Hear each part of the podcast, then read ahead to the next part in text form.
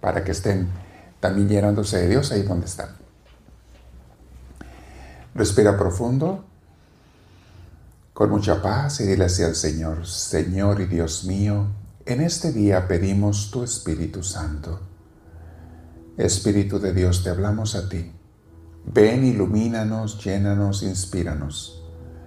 Haz que sintamos en nuestro corazón tu presencia. Nos haces falta, Señor. Yo en lo personal y sé que mis hermanos también te queremos recibir. Ven Espíritu de Dios. Ven Jesús Santísimo.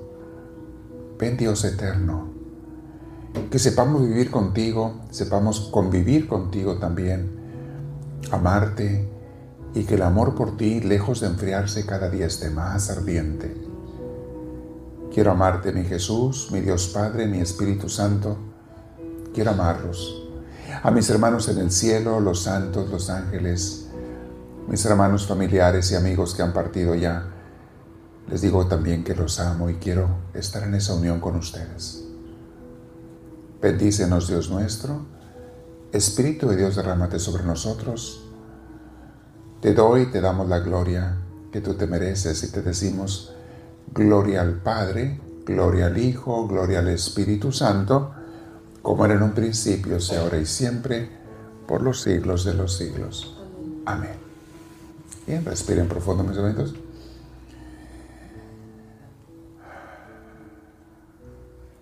Los jóvenes que están teniendo su tema arriba, conforme nosotros tenemos el tema para adultos aquí, hoy van a ver sobre, están, están viendo el curso de las emociones, hoy están viendo una emoción negativa. Yo no sé de a quién se le ocurrió poner esa idea, si fueron los jóvenes o los que están dando el curso, pero van a estudiar y ver qué es la emoción de disgust.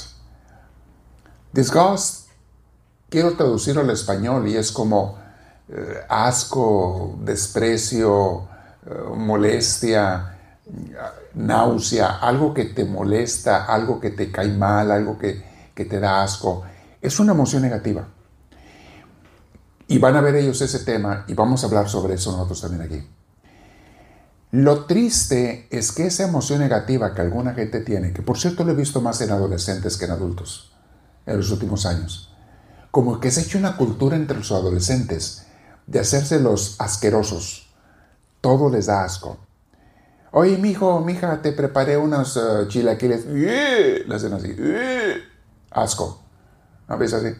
Oye, mija, mijo, este, mira, te compré esto, una ropa. Oye, vamos a ir acá. Le hacen así. Entre los amigos. Y lo he visto más en mujercitas que en hombres. Oye, que fulanito, uy, fulanito, uy, fulanita. Hacen un gesto así de asco y piensan que es, como dicen ellos, que es bonito ser asquerosos. Estar viendo así las cosas con desprecio. Oye, que vamos a tener tal clase o que, que vamos a ir a tal lugar. Entonces uno se pregunta, pues entonces, ¿qué quieres? Si todo lo que se te ofrece lo ves con asco, e, entonces, ¿qué quieres? ¿Qué es lo que a ti te gusta? Y estoy seguro que si les preguntas eso, muchos no van a tener una respuesta.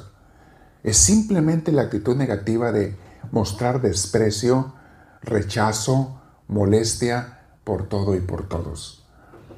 Esa actitud negativa que se ve mucho en adolescentes, en algunos casos puede darse también entre los adultos. Y voy a hablar de derivados, otras emociones negativas que son derivadas de eso, de ese desprecio, de ese no estar satisfechos, no estar contentos, de ese estar siempre molestos. Hay gente que está molesta con la vida, hay gente que está molesta con, con la ropa que tiene. Hay gente que está molesta con su trabajo, con sus relaciones humanas. Hay gente que está molesta con la comida. Hay gente que está molesta con todo. Tienen una actitud negativa. Les voy a decir una cosa. Hace, años di un curso que se llamó Cómo vivir y trabajar con personas difíciles e imposibles. ¿Alguien de ustedes se acuerda de ese curso? ¿Alguien de ustedes lo escuchó? Y no sé si lo he subido a la novia o no lo he subido ese. ¿No lo hemos subido? Hay que subirlo. Les hablaba que, por cierto, ese curso me lo robó un, conferencista de México, uno que anda dando conferencias. Eh, fue a, mi curso, compró un chorro de alteros, eran los, los sets que les vendíamos en cassettes, y luego empezó a darlos y a venderlos. Y ahorita me enteré, me dijo una señora, padre, mire, fulanito, está anunciando aquel curso de usted, nomás que le cambió el nombre, pero los mismos temas. Y luego cuando da las pláticas, dice la, palabra por palabra lo que yo dije y hasta los mismos chistes. Que oh, camarada, cámbiale. y los ha subido a YouTube. Y hay gente que me dice, oiga, padre, escuché a fulanito y, y dice lo mismo que usted. Digo, pues sí, pues se robó mis cursos.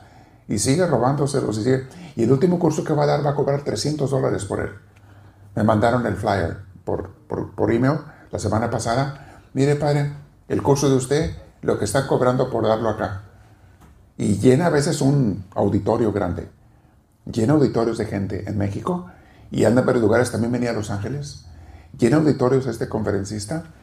Y, este, y le está cobrando 300 dólares por darles uno de mis cursos.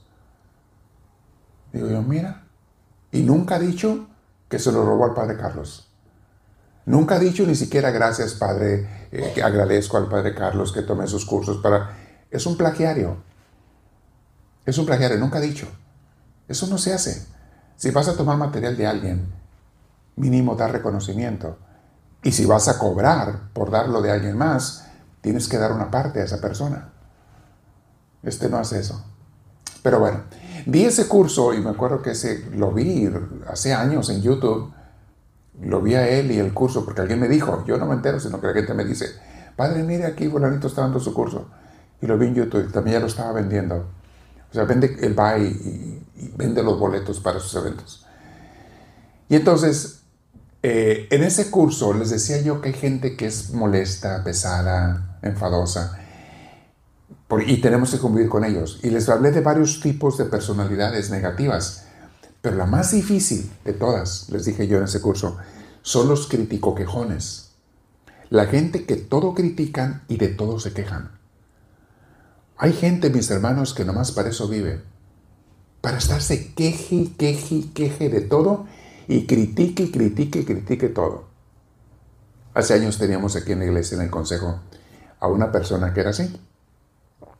Todo le molestaba, todo criticaba, todo era un... no le gustaba. Y una vez le pregunté, yo le digo, bueno, no le gusta nada. ¿Qué sí le gusta del ministerio y lo que hacemos en la iglesia? No me contestó. Nada le gustaba porque su actitud era todo criticarlo. Y dejamos de invitar a esta persona porque en vez de ayudar, está bien, está bien, si algo no está bien, dilo, para eso te invitamos. Pero todo, todo siempre mal, todo siempre negativo. Y si teníamos un proyecto y decía alguien, hay que hacer una cena baile ahora con motivo del Día de las Madres, con motivo del Día del Amor y la Amistad, o oh, no, empezaba a encontrar mil pretextos por qué era algo malo. Bueno, hay que hacer otra cosa. Oh, no, empezaba a ver que no, que no era bueno. Para todo era un obstáculo. Hay gente así, mis hermanos, y te los puedes encontrar entre tus amigos, tu familia, que siempre son negativos. Y de eso están hablando los jóvenes ahí. Ojalá que capten eso y les digan, esa actitud es muy molesta. Molestas a los demás y te molestas tú solo, tú sola. Te haces la vida amargada. ¿Por qué haces eso? O sea, tan a gusto que puedes estar, tan en paz que puedes estar. Y si no quieres ayudar, por lo menos no estorbes. Pero te hagas el que todo te molesta, todo te da asco, todo te cae mal. Que les comparto unas ideas que tengo aquí y quiero compartirles. Vamos a ver. ¿Dónde está mi página? ¿Por qué se me cerró? ¿A dónde se fue? Aquí está. Muy bien. La gente que siempre está con actitud negativa, mis hermanos, con actitud a veces de desprecio, a veces cae en el aburrimiento. Porque el aburrimiento es una forma de estar inconformes, insatisfechos con el momento, con la situación. He oído a gente, a niños especialmente, que dicen, I'm bored, estoy aburrido. Yo les hago la broma cuando entienden en español, les digo, pues quítatelo burro, si estás aburrido, quítatelo burro. Aburrido es que estás como los burros. La realidad de las cosas, mis hermanos, cuando estamos aburridos, molestos con una situación, es más culpa de nosotros que de los demás, pero siempre queremos pensar que es culpa de otros. Tú, dice el niño a sus papás o a sus hermanos mayores, Tú me tienes que quitar lo aburrido. Tú me tienes que dar algo. Tú me tienes que llevar a algún lugar. Tú me tienes que hacer una fiesta. Tú me... Espérame, espérame, espérame. ¿Por qué los demás te tienen que quitar lo aburrido? Es tu emoción negativa. Quítatela tú. Usa tu imaginación para hacer algo. La gente que está aburrida, mis hermanos, es la gente que no está haciendo nada. Cuando alguien está ocupado, cuando uno tiene pendientes, trabajo, ocupaciones, todo estás menos aburrido. No tienes tiempo de aburrirte, estás bien ocupado. Tienes muchos trabajos, muchas pendientes, muchas... ¿Quiénes son los que se aburren? Los flojos, perezosos, que no tienen que hacer. Y que no quieren buscar algo que hacer. Ni siquiera para divertirse. No se quieren tomar la molestia ni de encontrar una diversión. Ah, no, tú diviérteme a mí. Hoy en día parece ser que los electrónicos le quitan lo aburrido a todo el mundo, ¿verdad? Porque con eso se distraen. Se les va la onda y se van en los electrónicos, pero entonces caen en otro vicio peor. Caen en otro mal. Pero el estar aburrido, mis hermanos de la vida, no es una actitud muy cristiana. Les he platicado de la experiencia de la depresión, porque el aburrimiento también te puede llevar a la depresión. Hay gente que se deprime porque no tiene, no tiene ilusiones. Óigamelo bien, qué fea es una vida sin ilusiones, ¿eh? Una vida sin proyectos. Y eso no tiene nada que ver con edad. A cualquier edad tú puedes tener ilusiones, proyectos, planes, metas. A cualquier edad. Y eso le va a dar sabor y color a tu vida. Nunca se me olvida, bueno, ahorita les platico el ejemplo que una vez les platiqué de un padre. Déjense los digo una vez, porque luego se me olvida decírselos.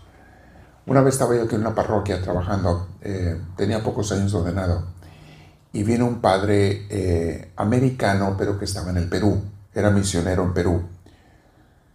Y estaba en las sierras, en, lugares de la selva, cerca de la selva de Perú.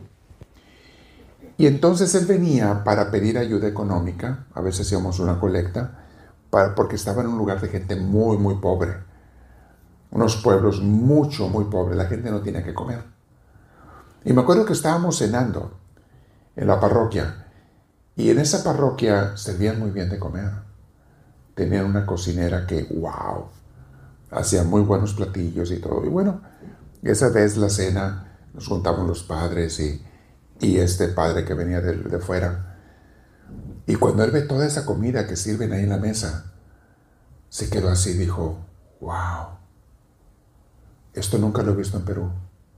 Algo así de esta cantidad y de esta calidad, nunca lo he visto allá. Además, si mi gente allá donde yo trabajo en los pueblos viera esta mesa, o si les enseño una foto, me van a creer que no es cierto. Si ellos vienen a esta mesa, se, morían de gusto si les tocara comer algo así. Me decía, nos decía el padre, a ver, padre, platíquenos ahí donde está usted, le dijimos.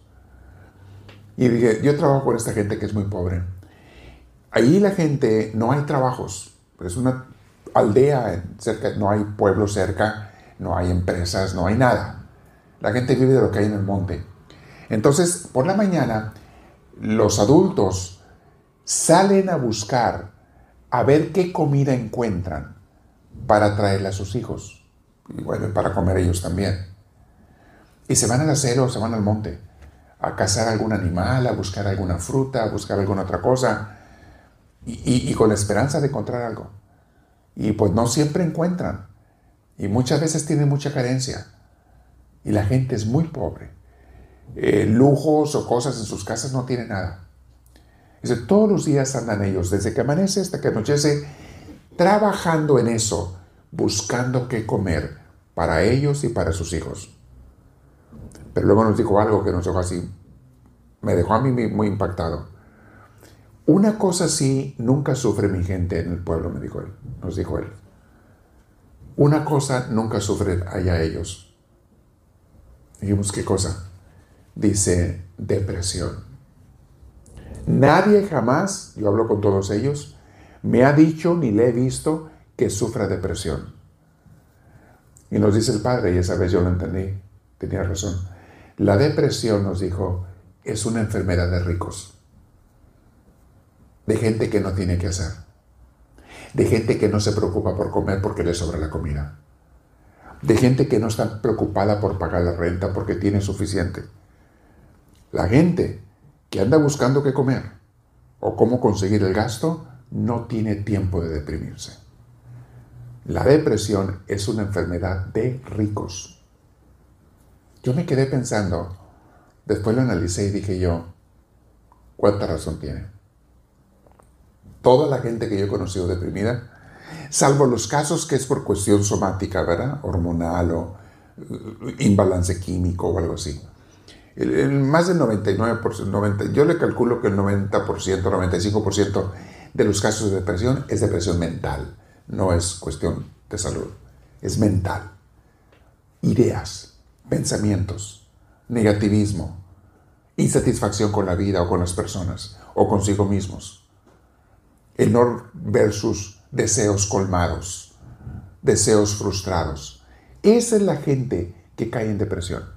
No se les concede lo que ellos quieren. Mi marido no me quiere como quiero que me quiera. Mi esposa, mis hijos, mis padres. No me dan el dinero que yo me merezco. No me compran cosas nuevas. No me compran ropa nueva. No me dan... Esas son las cosas que causan depresión. Cosas que en realidad no son necesarias. De gente que tiene suficiente para vivir si anduvieran buscando cómo sobrevivir, no sufrían depresión. Nunca se me va a olvidar la película, se las he mencionado varias veces. Veanla si no la han visto. Slumdog Millionaire. Una película de la India. Ganó el Oscar a la mejor película extranjera hace varios años. Y la encuentran ahí, en, yo creo que en Netflix o en los lugares la encuentran. Slumdog Millionaire. Millonario de los basureros bajos de la ciudad. Y es la historia de un niño y varios niños de los más pobres allá en la India, no sé si en Bombay o en Calcuta, no me acuerdo cuál de las ciudades muy grandes donde hay mucha pobreza. Y estos viven allá donde están los basureros y donde va todo el drenaje de la ciudad, por ríos. Ahí el drenaje no va entubado como aquí. Aquí ustedes son muy sortudos, mis hermanos. A mí me ha tocado andar como en Egipto, en el Cairo, en algunos pueblos de México. Me ha tocado ver los drenajes que son canales que van a un río y lo vacían a un río. En Egipto me tocó ver los canales donde ves toda la suciedad, ahí va, en el canal. Ese es el drenaje y nomás va y vacía el río Nilo. No había, cuando me tocó ver eso, tuberías, enterrar, nada de eso. Todo por afuera. Por, no hay dinero o lo que ustedes quieran y gusten, pero sí. En esa película, los niños viven donde hay esos canales. Y en la India y en esos lugares pobres, donde la gente vive en los márgenes, ¿qué hacen con todo lo que su suciedad, hasta el agua que sucian cuando tienen agua, porque van y traen botes de agua de algún lado para lavar sus platos o para asearse un poco?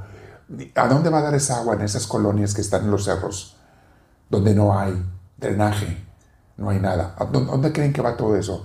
Hacen del baño. ¿A dónde creen que echan todo eso? Todo eso lo echan a la calle, en la calle van canaletas abiertas y en esos canales ahí echan todo y va corriendo todo cerro abajo hasta algún cañón o algún río, algún arroyo, ahí va a desembocar todo.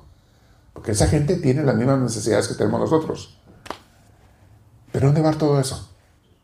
Bueno, hay gente que vive allí en esa película que les estoy mencionando Vienen muchas escenas que yo sé que son reales porque me ha tocado trabajar en esos barrios pobres en México, me tocó mucho cuando estaba en el seminario y cuando voy de misiones, hay veces que voy a visitar, hay una monjita que trabaja en esos barrios, en Monterrey, en otros lugares, me gusta ir, vamos a tratar de ayudarles un poquito, le llevamos un poquito de ayuda económica este, para sus obras de calidad que tienen con esta gente.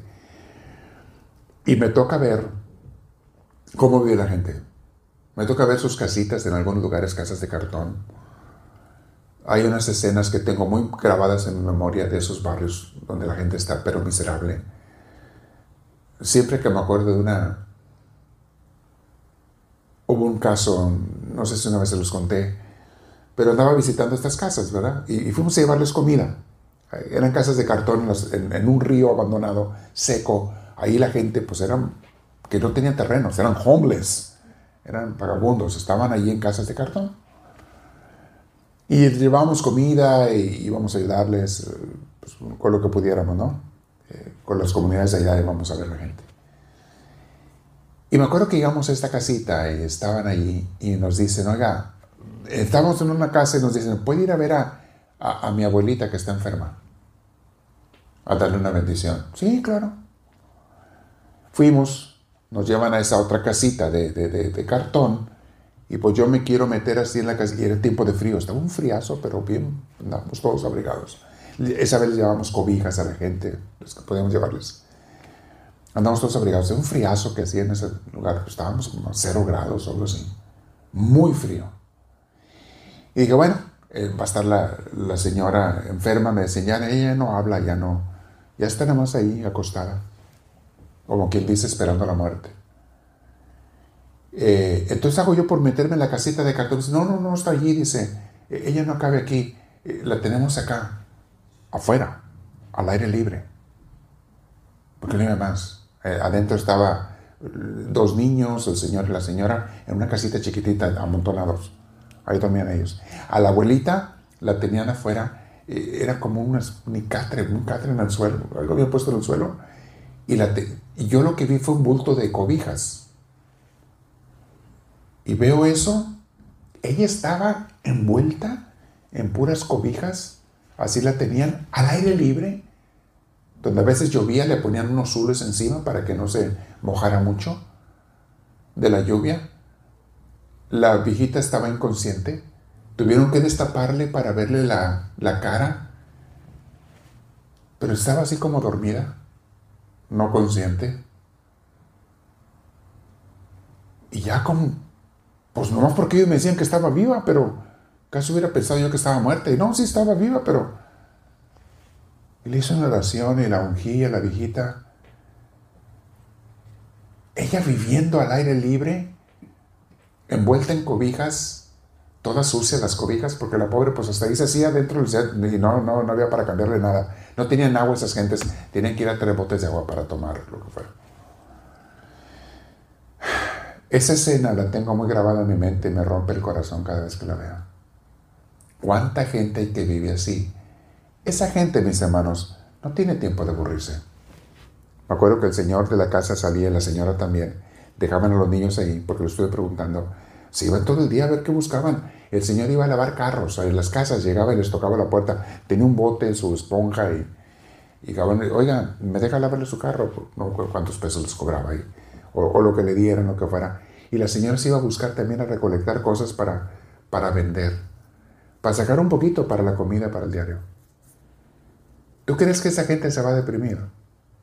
Sufren por otras cosas, por carencias, pero no tienen tiempo de deprimirse. Que digas tú, se quedaron encerrados en la casa por depresión, no quiere salir, está en la cama, no se quiere levantar porque ¿qué esperanzas? Salen a buscar qué, qué conseguir.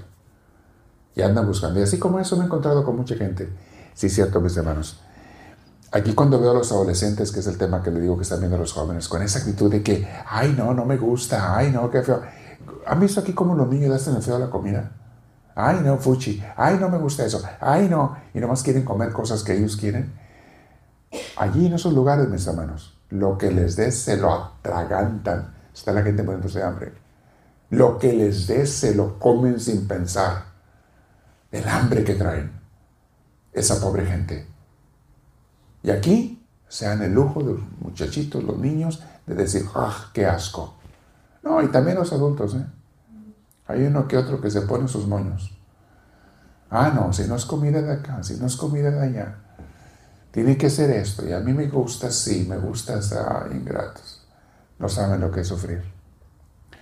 Hoy estaba dándole un tema a unos este, encargados de departamentos de unas tiendas. Eran líderes de las tiendas y tocamos el tema de la comida especialmente a nivel mundial. Y para esto yo me puse a investigar los números.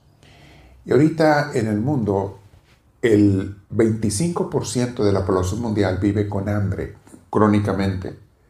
El 25% de la población del mundo no tienen comida y no tienen agua. La mayoría de esta gente, que son 2 mil millones de habitantes, saca cuentas, 2 mil millones de habitantes. En todo Estados Unidos somos 350 millones. ¿Cuántos Estados Unidos son de gente? ¿2 mil millones de habitantes? tres, cuatro, como cinco. La población de este país, de todo este país, multiplicada cinco veces, es la gente que en el mundo no tiene hambre, no tiene comida, viven con hambre, no tienen agua, andan sufriendo. Y mucha gente se muere de hambre. Los niños se mueren por malnutrición. Pueblos, ciudades y a veces países enteros en la África, en la India, en Camboya, en el Asia Menor, países y pueblos de Latinoamérica, eh, de otros lugares, la gente de lo más pobre que no tiene lo necesario, ni para vivir.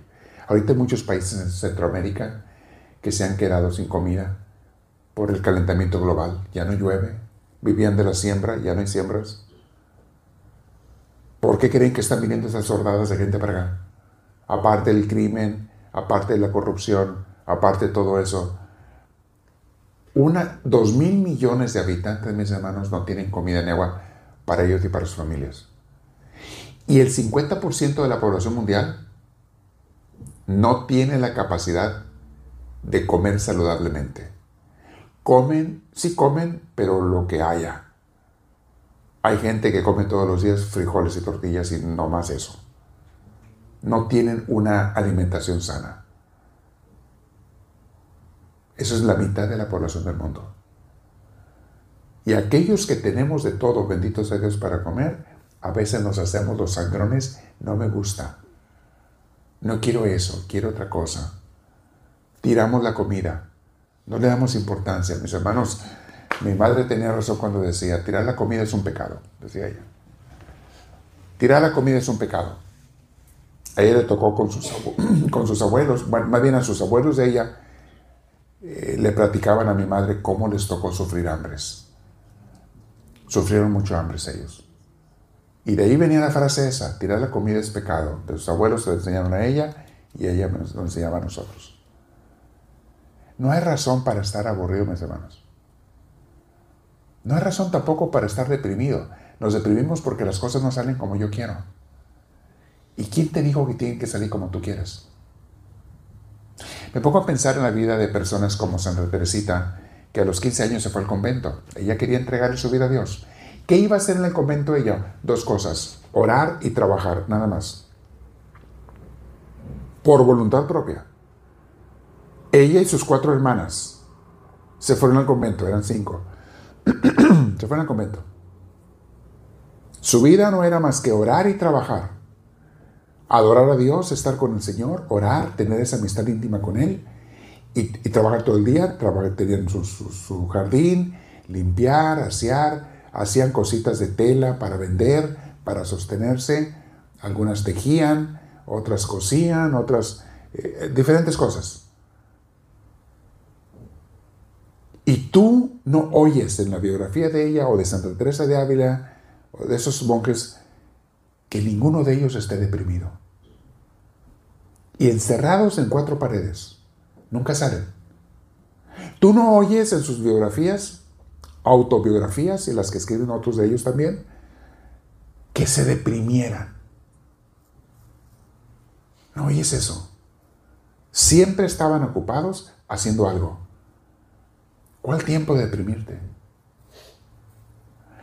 Hace años hicieron un estudio aquí en Estados Unidos de salud que hacía que la gente viviera más años y que la gente muriera a menos, más joven.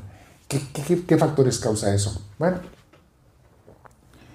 no le voy a decir todos los detalles de ese estudio, pero ustedes lo encuentran, búsquenlo en línea y lo van a encontrar. La gente que más años vive y más saludable en Estados Unidos, en ese año que hicieron esa encuesta, es, le hicieron hace como unos 15 años esa, ese estudio. descubrieron que en Estados Unidos la gente que dura más años y que tenía mejor salud eran las monjas católicas. Las monjas que se la pasaban haciendo eso, trabajando y orando. Y vivía muchos años.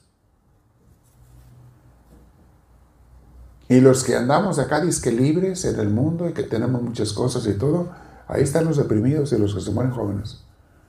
Todo tipo de enfermedad. ¿Quién será el que tiene la razón para vivir? El estoy mediado más para que piensen, mis hermanos, por el tema que están viendo los jóvenes, pero también lo tenemos que ver nosotros. Hay emociones negativas que no debemos de tener. el estar aburridos, el estar deprimidos, el estar rechazando cosas, el estar eh, siempre con esa actitud de asco, de que me cae gordo, no me gusta esto, lo otro. Mis hermanos, hasta, hasta vergüenza nos debe dar ante Dios. Hasta vergüenza ante Dios que nos da cosas con mucho amor y que uno se da el lujo de rechazarlas. No me gusta. No quiero. No se me antoja.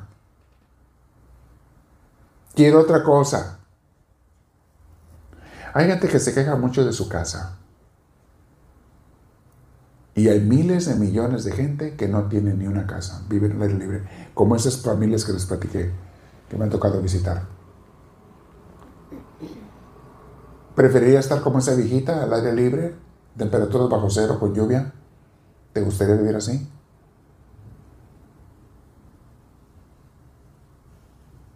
Tenemos techo, tenemos ropa, tenemos todo. ¿De qué nos quejamos? Ay, es que yo me gusta la casa de fulanito, quisiera tener... Ah deja de estar viendo para arriba, porque el que escupe para arriba en la cara le cae el escupido. Ve para abajo mejor. Aprende de la gente que vive más feliz que tú. ¿Oyeron la grabación que les puse? ¿Qué fue el martes?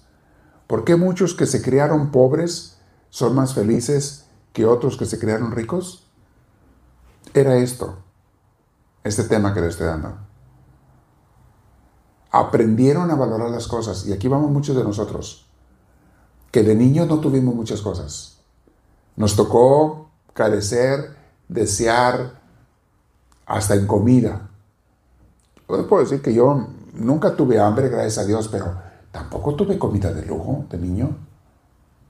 Ni en la adolescencia, ni cuando estaba en el seminario. No, en el seminario nos daban horrible de comer en México. Horrible. Ahí me enfermé del estómago.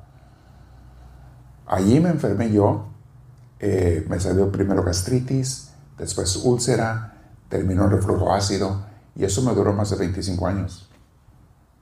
Pero malo del estómago que sufrí yo. Me lo vine a curar gracias a Dios con lata hace unos años. Eso es milagroso. Y me lo recomendó otro sacerdote, porque entre los padres en México, bien común que todos estaban malos de la panza. Todos con úlceras. Todos con úlceras, con gastritis, o con reflujo ácido, todos los padres de México, yo era uno de ellos. Tuvimos que aprender cómo curarnos. Y ese es milagroso, se los he recomendado a muchos de ustedes.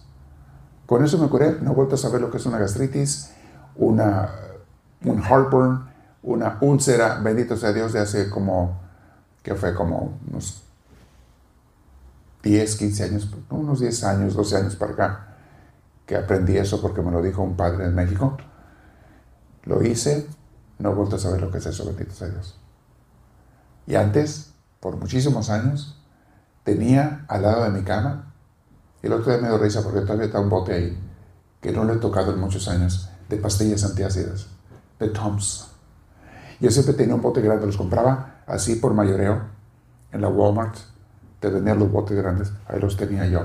Y me los acababa y a comprar más porque la noche se estar tome y tome, porque aquel acidez y aquel problema, en el día también un problema y problema.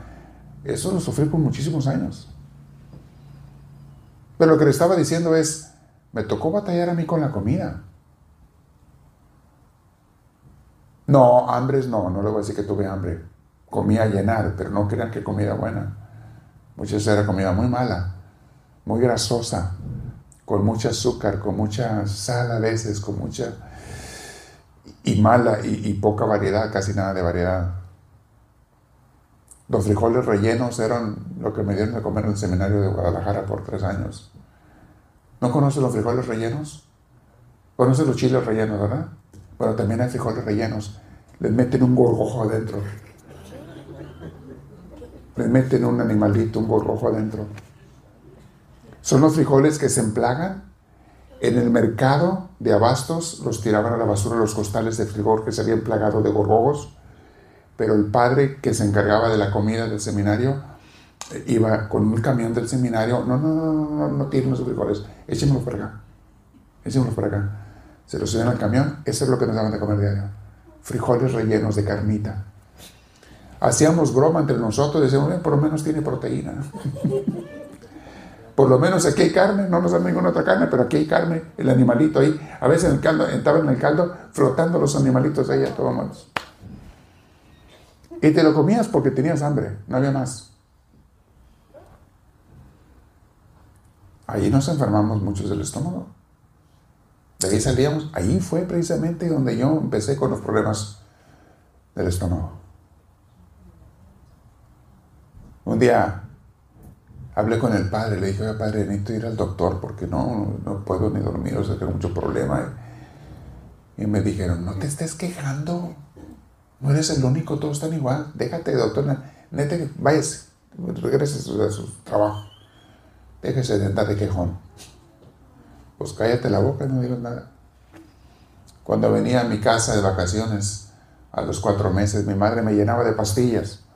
Me llenaba de pastillas y, antiácidos y cuánta cosa que... para que yo me lo llevara.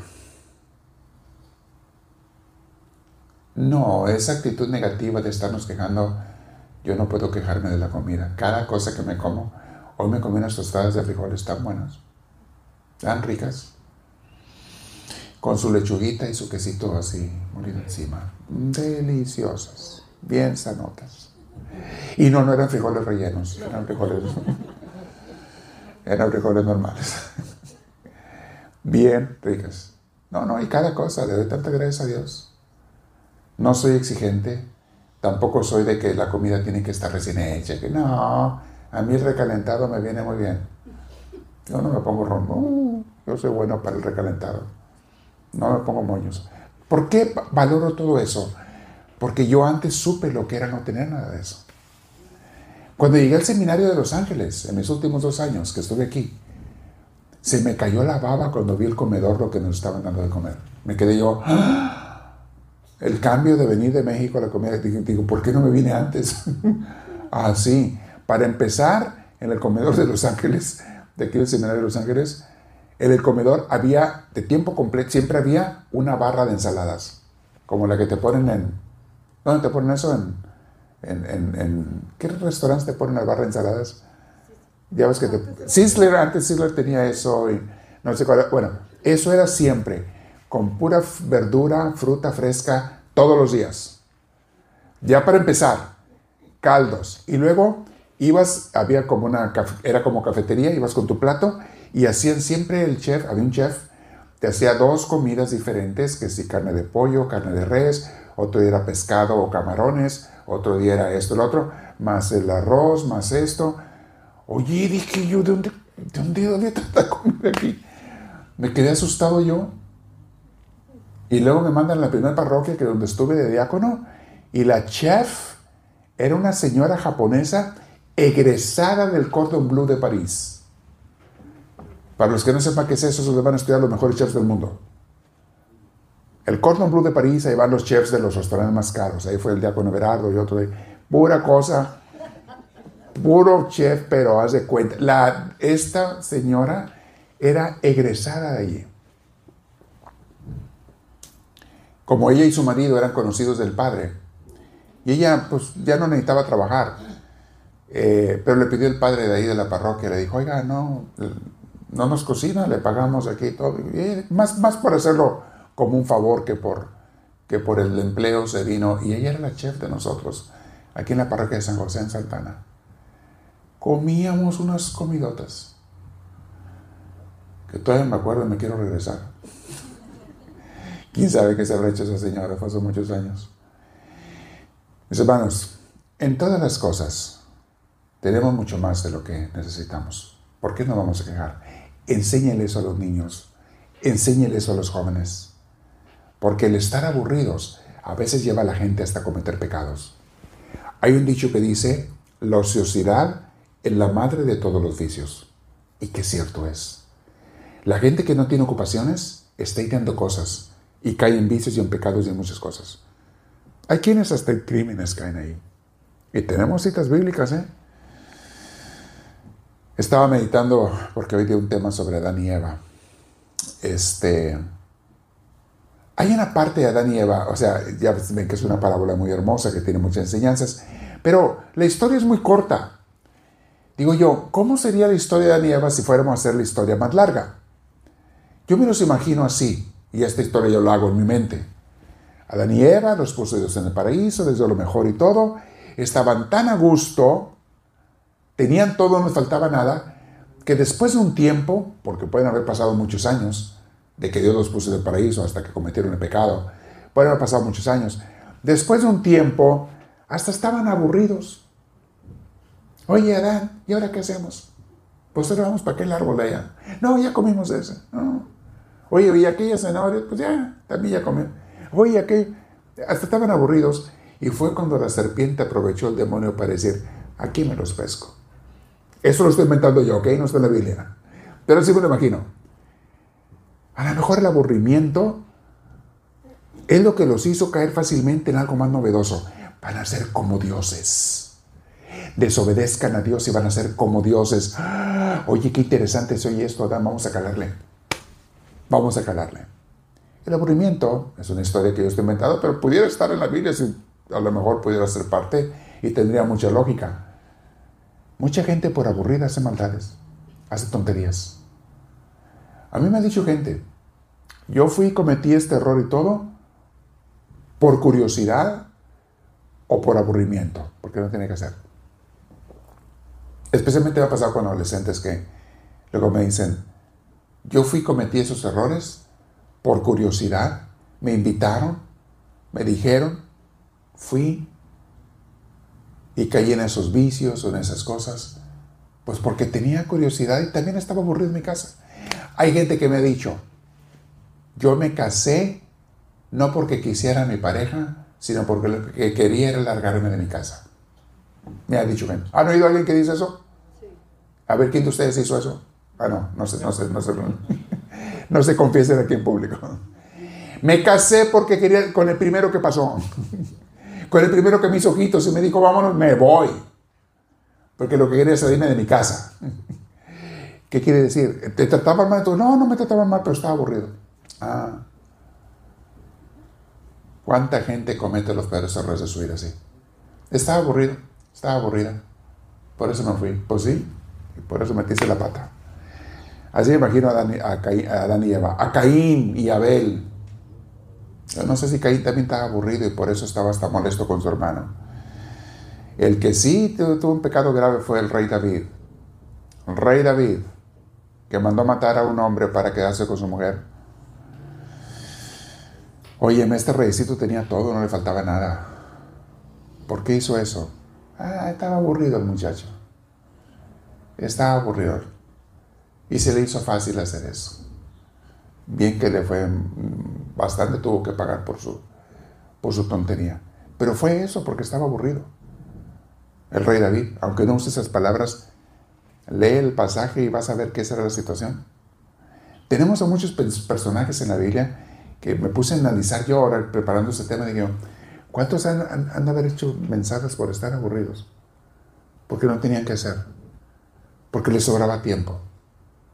Y pongo a pensar así en mensajes de la Biblia. Eh, Jonás.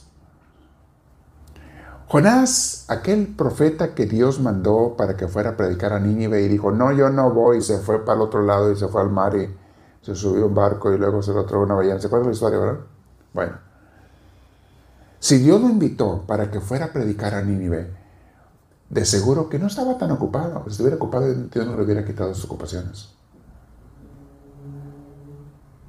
Y si no estaba tan ocupado, ¿Por qué no quiso ir? La gente que no está ocupada también se aburre. Es lo que le estoy diciendo. Ahí tengo que analizar más, estudiar más la historia de Jonás. Muy interesante, tiene, tiene unos detalles muy interesantes esa historia, ese libro de Jonás, donde nosotros podemos aprender. ¿Qué pasa cuando Dios te invita a hacer algo bueno y le dices no? ¿Qué pasa cuando Dios te dio talentos para que hagas cosas y luego te da la invitación y le dices, no? ¿Y qué tal si Dios dice, no, te estoy diciendo en serio, yo te quiero a ti? Y tú dices otra vez, no. y te vas como Jonás. Para que Dios no te moleste, te vas a otro lado. No, te va a ir muy bien. A veces me pongo a en la iglesia que ha habido algunos Jonases. Que Dios los invitó a servir, los invitó a trabajar, a servir a Dios. Y dijeron, no, me largo. Sí puedo pensar en un par de personas, por lo menos, que se les invitó a algo y se desaparecieron. No se les obligó ni nada, se les invitó y se desaparecieron. ¿Cuántos Jonases habrá habido aquí en la iglesia o en todos los lugares? La gente aburrida. Y lo estaba pensando en el joven rico, ¿se acuerdan? En San Lucas 18, 18 y siguientes. Hay algo del joven rico que me hizo pensar mucho y voy a terminar con eso el día de hoy. Déjame le leo rápido. Un hombre principal. San Lucas dice que era un hombre importante en, la ciudad. Los otros evangelistas decían que era un joven rico. Lo más seguro es que eran las dos cosas. Pero San Lucas detecta ese detalle. Un hombre principal le preguntó a Jesús, Maestro bueno, ¿qué tengo que hacer para tener la herencia, de, en herencia la vida eterna? Jesús le dijo, ¿por qué me llamas bueno? Nadie es bueno sino solo Dios. Y ya sabes los mandamientos. No cometas adulterio, no mates, no robes, no levantes falso testimonio, honra a tu padre y a tu madre. Él dijo, todo eso lo he guardado, lo he hecho desde mi juventud. Fíjate bien, el joven tiene buena intención. Dios le dice, pues cumple los mandamientos. Sí, ya los cumplí, los estoy cumpliendo. Ah, ok. Dice, todo eso lo he guardado desde mi juventud. Al oír Jesús todo esto, le dijo, yo, yo veo como que aquí Jesús sintió cariño por este hombre. Dijo, es un hombre bueno y quiere hacer las cosas todavía mejor. Ok, le voy a dar la oportunidad de que haga las cosas mejor.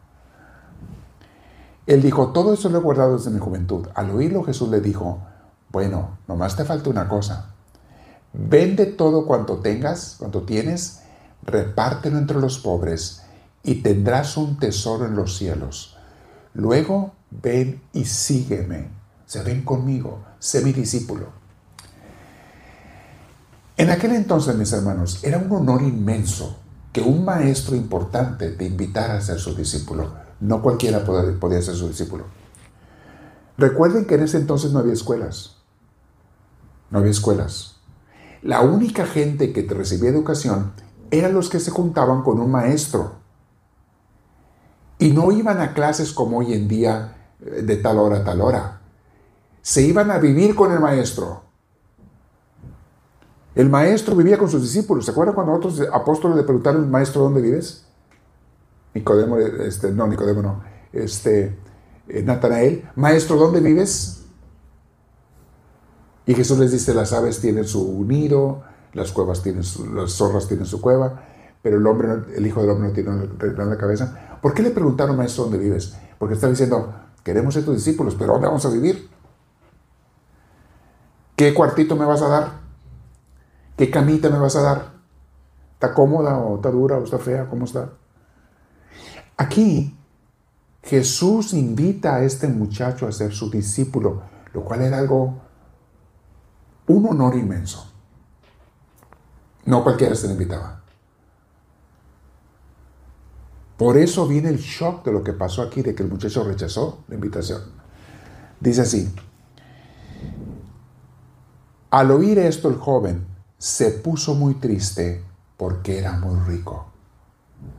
O sea, con todo y que era una invitación hermosa que le estaban haciendo, sus riquezas lo tenían apresado.